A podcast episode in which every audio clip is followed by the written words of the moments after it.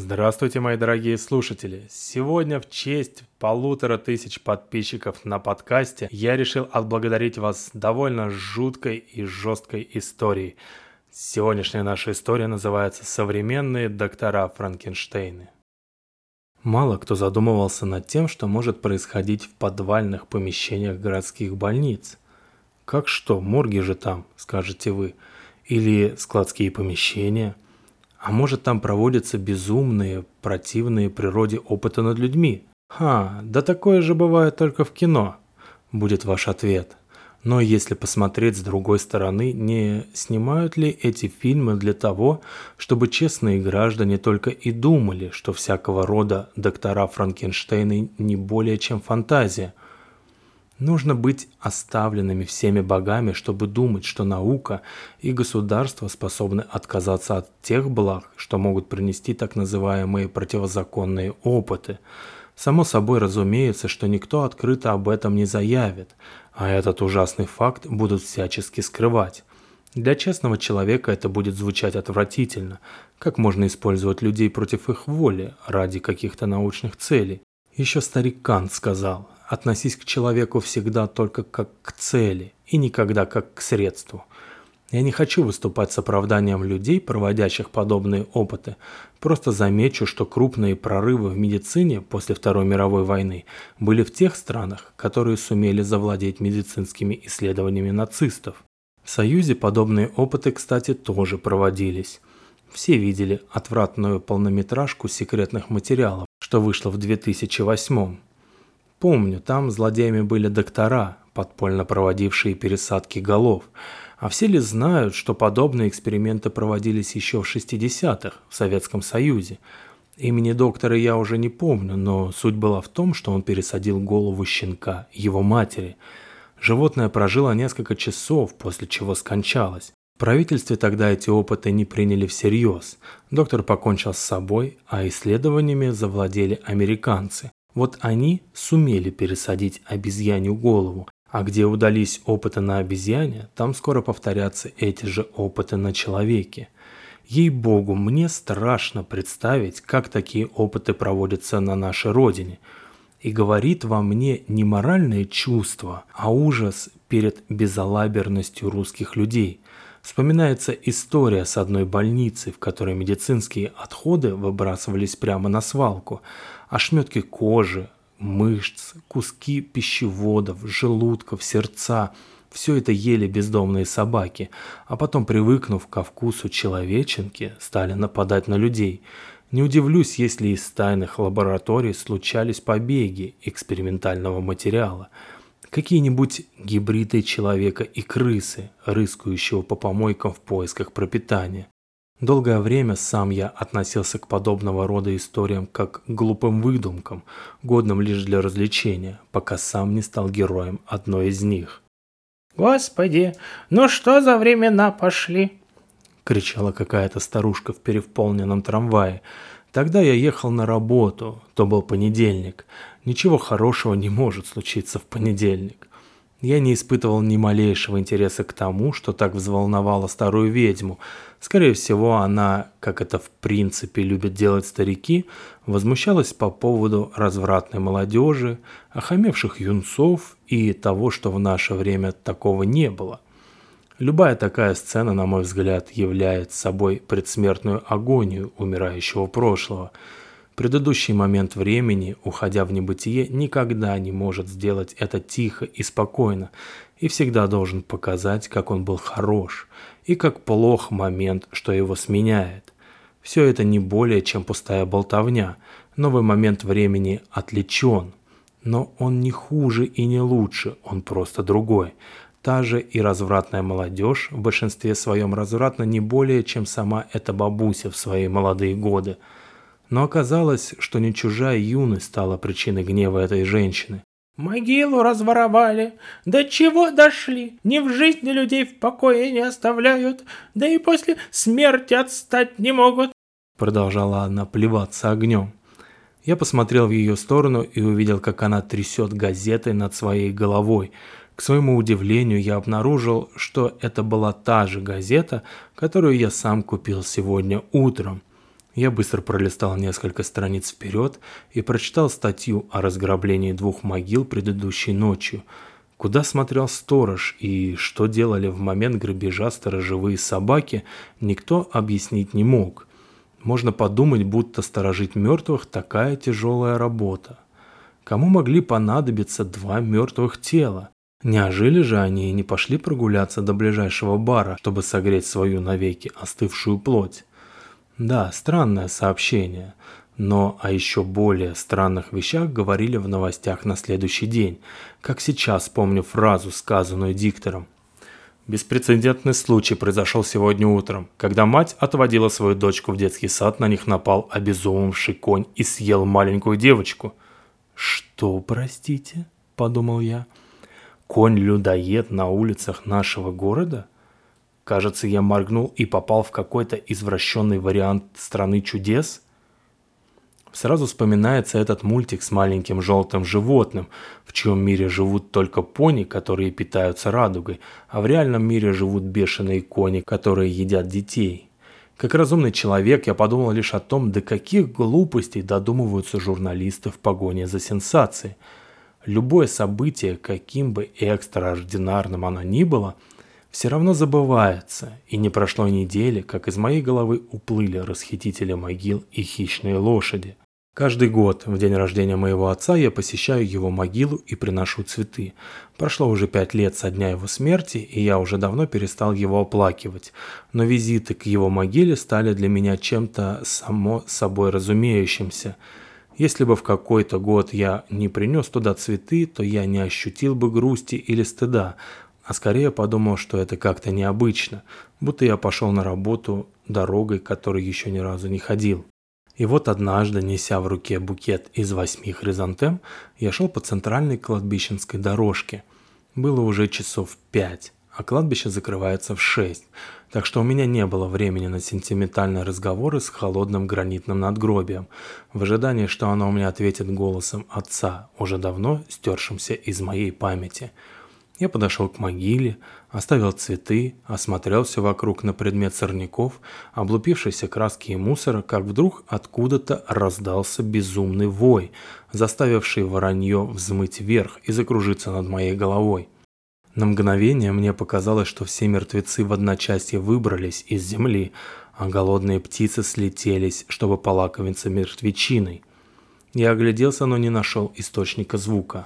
На кладбище не было никого, кроме меня и стаи ворон. Скоро вой раздался вновь, и теперь он не закончился так же резко, как появился, а перешел в плач. И в итоге несчастного так явственно сквозили ноты гнева, печали и страха, что сердце мое сжалось, будто пытаясь спрятаться от этого звука в глубине моей грудной полости. Кладбище не самое веселое место, но даже там этот крик боли звучал слишком печально. Кто мог так рыдать? Вопрошал я сам себя, и ответом мне было только злобное карканье ворон, которое словно насмехалось над моим состраданием. Я пытался найти этого страдальца, ориентируясь на звук, но, найдя его, я сразу покинул кладбище, даже не знаю, как назвать то чувство, что я ощутил, когда увидел плачущего. Это была какая-то смесь и страха, сострадания и отвращения – даже немного ужаса. Представить не могу, как сильно нужно любить человека, чтобы начать рыть землю на его могиле. Какой силы страсть могла заставить этого человека копаться в земле, подобно собаке? Думал я. Неужели он, как Хитклифф, решил осквернить могилу своей любимой Кэти? Я наблюдал за ним только несколько секунд, как он стоял на четвереньках, раскапывая землю руками и разрывая голосовые связки криком, полным отчаяния. Может, мне стоило подойти к нему, успокоить, проявить какую-то участивость? Но что я мог сказать человеку, находящемуся в таком отчаянии? Видно было, что весь его мир рухнул, и никакие слова утешения не смогут его ободрить. Но все равно, уходя оттуда, я чувствовал слабые уколы совести. Как часто наше внутреннее моральное чувство толкает нас на поступки, которые нам лучше не совершать. Следующим утром после визита на кладбище я возблагодарил Бога за то, что Он не дал мне крепкую совесть и сильную эмпатию. Снова находясь в душном трамвае, я услышал голос, кажется, все той же старухи. Она вновь причитала о том, насколько ужасные настали времена. Я вспомнил, что предыдущая истерика была вызвана новостями в газете, которую я тут же принялся листать, ища статью об очередном ужасном происшествии. И когда я нашел ее, по моей спине пробежал табун мурашек. Неделю спустя после осквернения могил преступники вернулись и продемонстрировали всю свою циничность. Они бросили одно из тел рядом с его могилой, да еще и убили сторожа, оставив его труп там же. Рядом со статьей помещалась фотография оскверненной могилы, той, в которой вчера рылся тот безумный. Ниже была прижизненная фотография человека, похороненного в этой могиле. Стоит ли говорить, что именно он и был этим самым безумцем. Все мои мысли смешались, словно в моем подсознании произошло землетрясение магнитудой в тысячу баллов. Неужели моя шутка о мертвецах, восстающих ради прогулок, оказалась правительской?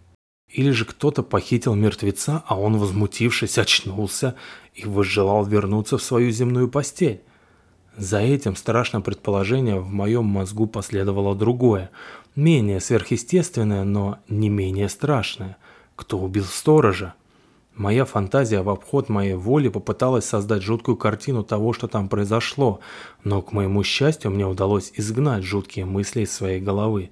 Выйдя из трамвая, я сразу выбросил газету в ближайшую урну, представляя, как вместе с ней я выбрасываю из своей головы все мрачные мысли. Все эти события заставили меня ощутить себя затерянным в каком-то безумном мире, будто я случайно попал в сон сумасшедшего. К счастью, мне удалось скоро избавиться от мыслей об этих кошмарах. Часто многие люди, увлекающиеся разного рода эзотерикой, говорят, что человеческая мысль материальна, и всегда сбывается то, о чем мы думаем. Я бы эту идею немного откорректировал. Сбывается то, о чем мы когда-то думали.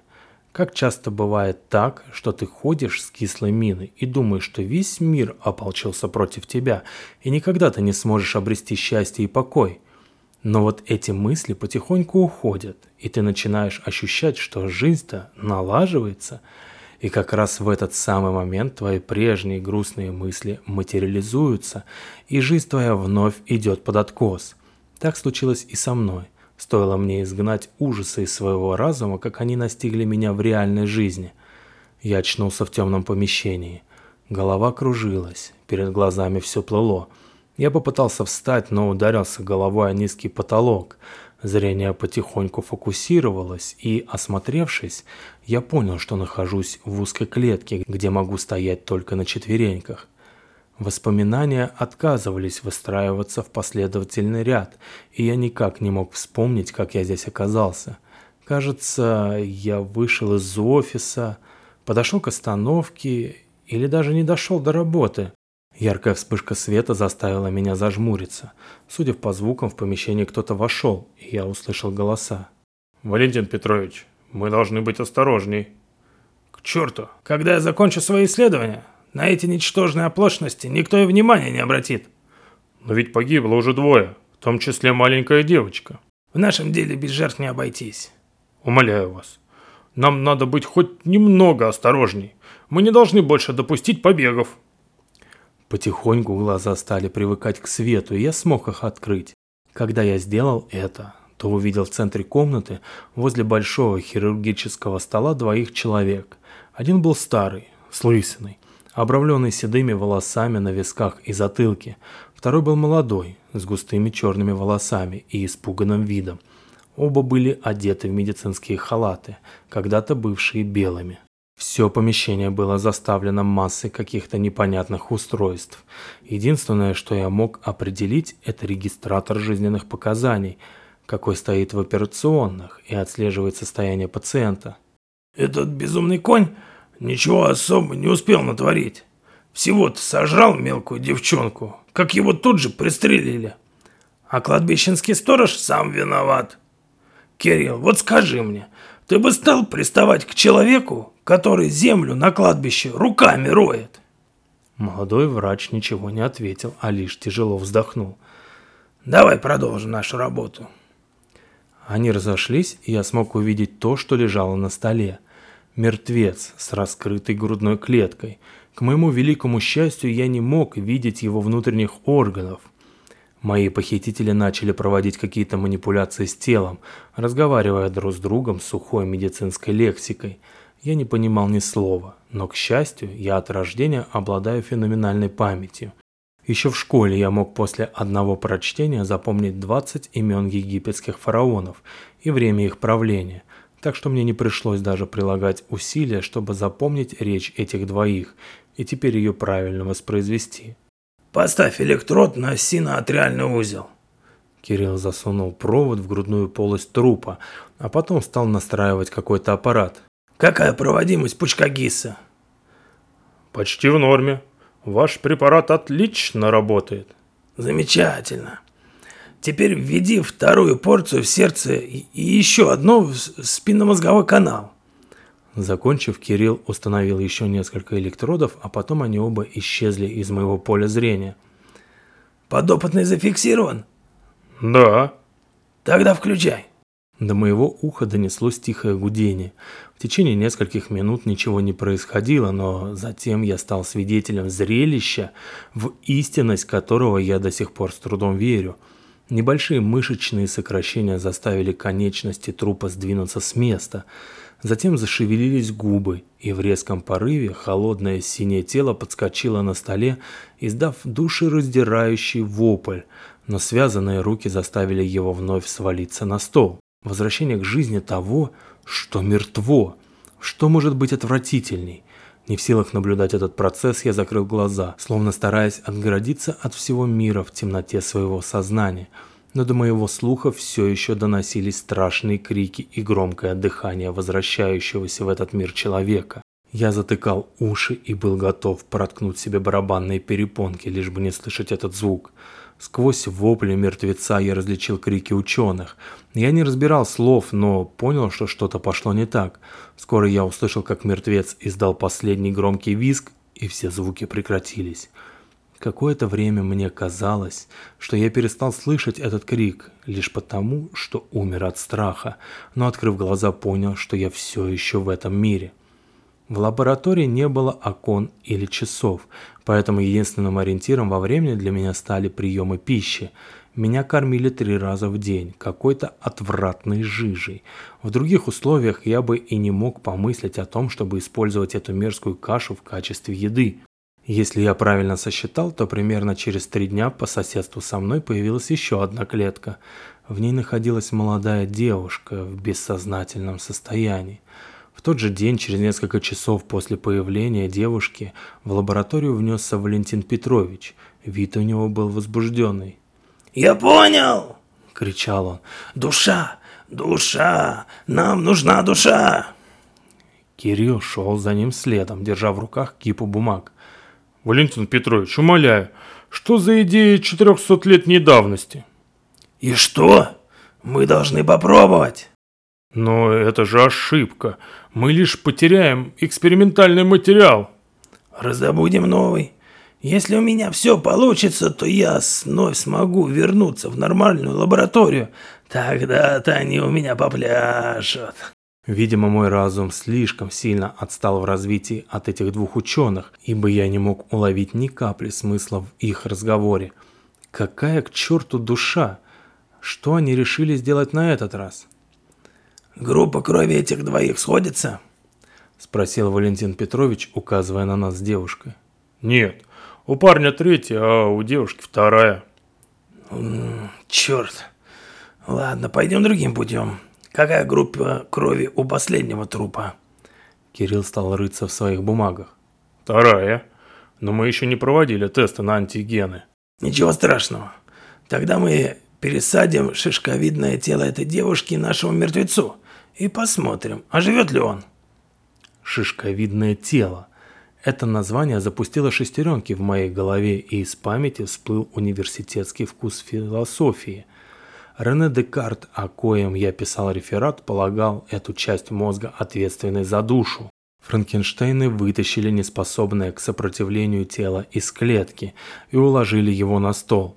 Затем Кирилл привез в лабораторию стол, на котором лежал труп.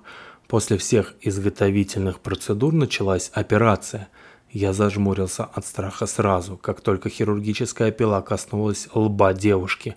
Редко я открывал глаза и видел, как снимают отпиленную крышу черепа, как безумный врач роется в мозгу бедной девушки с аккуратностью садовника, с болезнью Паркинсона, как ассистент этого психопата помещает небольшой комочек в мозг мертвого тела.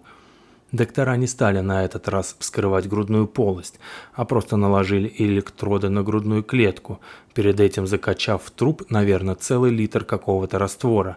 Затем они ушли, и вновь раздалось то самое гудение. Но на этот раз ничего не произошло. Огорченный Валентин Петрович ходил взад-вперед около стола, будто ожидая, что это заставит мертвое тело подняться. «Хватит на сегодня!» – злобно сказал он. «Завтра найдем новый образец и попробуем все свежим мозгом. Я ухожу, а ты, ты, ты, ты приведи здесь все в порядок». День убийства этой невинной девушки стал для меня днем моего спасения. Не знаю, прав ли был Валентин Петрович или здесь была какая-то другая причина, но труп, которому пересадили шишковидное тело, действительно восстал из мертвых. К несчастью для Кирилла он этого не сразу заметил. Закончив тот день с уборкой лаборатории, он открыл дверь моей клетки, чтобы покормить меня, но тут же был опрокинут на стол. Я не сразу заметил, что причиной его падения стал оживленный мертвец, который набросился на распростертого на полу Кирилла.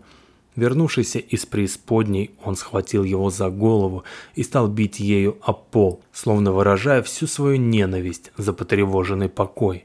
Этот мерзкий звук разбивающегося черепа до сих пор будет во мне отвращение. Я недолго думал над своими действиями. Почти сразу я бросился бежать прочь из этого жуткого места.